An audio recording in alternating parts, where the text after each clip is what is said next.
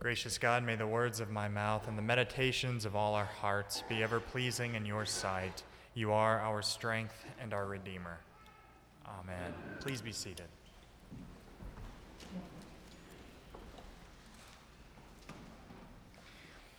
Throughout his ministry, um, Jesus told a number of parables about festive banquets and parties in which some are included and some are excluded. Sometimes in these parables of embrace and exclusion, the people who presume themselves to be on the in crowd end up being excluded. And those whom we tend to think of as outsiders or the excluded, they end up included. Inclusion and exclusion. Can I come too asked the little child when the parents gather their things to go out for the evening? What about me? Am I included in the plans? We anxiously ask. Just got an invitation to a party. Did you? It was the late, great Carrie Fisher who said that two of the saddest words in the English language are, What party?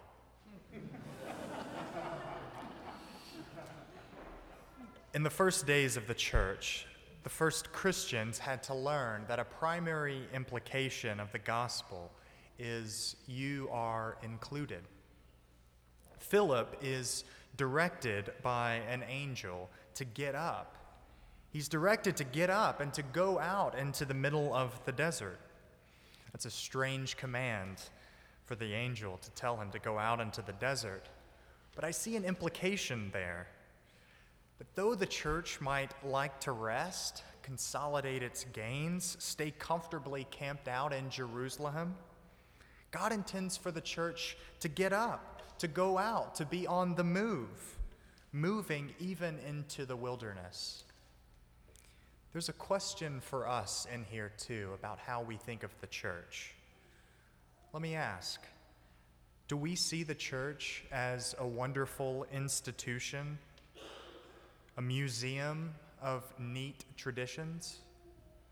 Or is it a movement of people following in Jesus' inclusive way? For Philip, the answer is the latter. He gets up and obeys and goes into the desert to, to discover, to encounter a strange man in a chariot. He is presumably a rich, powerful man since he is in a chariot, and since he is a high court official, uh, for the Ethiopian queen. He has been, of all places, to the temple in Jerusalem.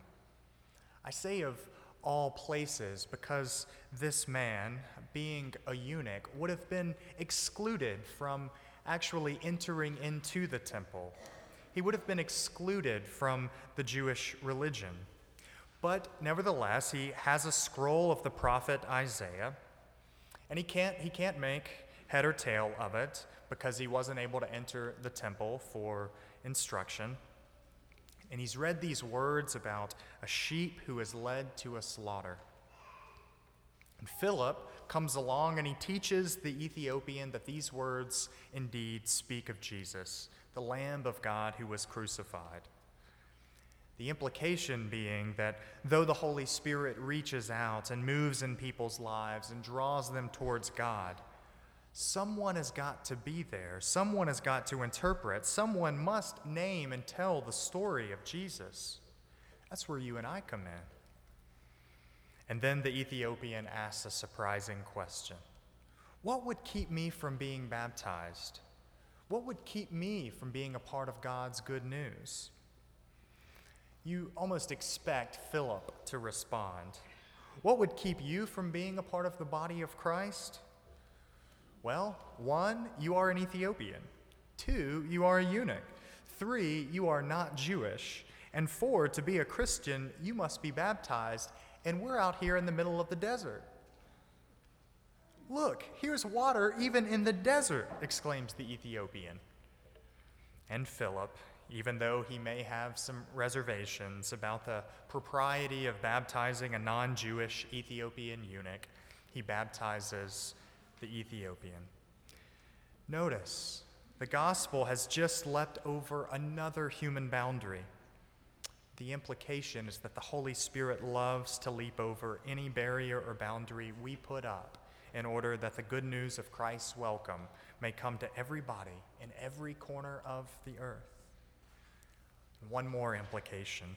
If we are to keep up with God's Holy Spirit, if we are to worship Jesus, then we've got to go to get out of our comfort zones and follow the Holy Spirit and God's boundary breaking mission to the world.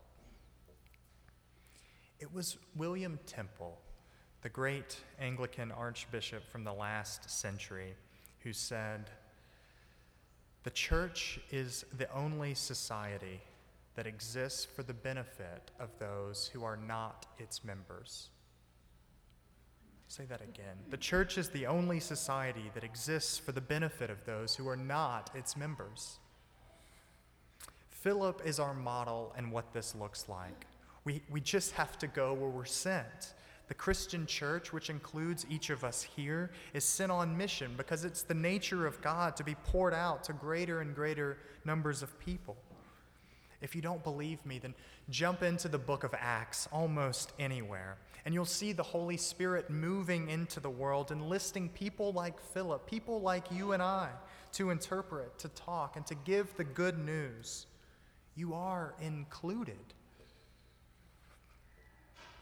I take it as a given that you are here this morning because God refused to reign in heaven without you. In some way or another, the Holy Spirit got the message to you. You are included. Evangelism and mission, the church is reaching out in word and deed, it begins in the heart of God, in God's relentless determination to have a people from all over, a new family drawn from the end of the earth, exploding with the joyfully good news. Hey, you, you're included. Do you remember what they said of Jesus? This man parties with sinners. He can't be the Messiah. And Jesus replied to his critics I quote, I'm going to clean up these sinners and make them fly right, be righteous and well behaved church folk so they will look like you. No. Jesus replied, which one of you shepherds has a lost sheep? Will you not go, leave the 99 safe in the pasture, and beat the bushes? And when at last you find that lost sheep, will you not say to your friends, Let's party, I found my lost sheep? Of course, the answer to Jesus is, Which one of you may be none of us? No reasonable person would do business like that. If you abandon your sheep to go looking for just one sheep who wanders, you'll come home with fewer sheep. But Jesus' story, Jesus' story of the lost sheep and the lost coin, the lost boy, all in Luke 15, these are stories about God. God is the searching shepherd, the seeking woman, the waiting father. God is the great includer. I remind you, Jesus never got in trouble for excluding people. No, Jesus got into all sorts of hot water because it was said of him, This man receives sinners. This one includes those who we think are excluded. Surely the Acts of the Apostles means for us to know that it's our job to deliver the good news. You are included. We are to live as the church in such a way that shows the world the truth of that which we speak. You are included. Every baptized Christian must find a way to offer a witness, a witness to the hope that is within us. Some of us may be a little unsure of the prospect of having to describe openly the work of God in our lives or in the lives of others. And yet, by the Holy Spirit, by the work of the Holy Spirit, someone has to say something Someone has to preach. Somebody explains to those. Somebody has to explain to those who have not yet understood the good news. Tradition says that the Ethiopian left Philip. He went back home and he founded the church in Ethiopia. The church that has endured through countless centuries of persecution that exists to this day and that is spreading out into the world through the migrations of Christians from Ethiopia. What if Philip had stayed home in Jerusalem and refused to go to the desert? What if he had responded to the Ethiopian's question with, Sorry, I just can't explain what those words mean. They are meant for Jews like me, not for outsiders like you.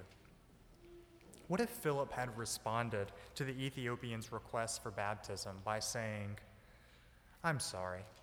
I'll have to check with the bigwigs up at central office and see if you are a worthy recipient of the Christian rite of initiation.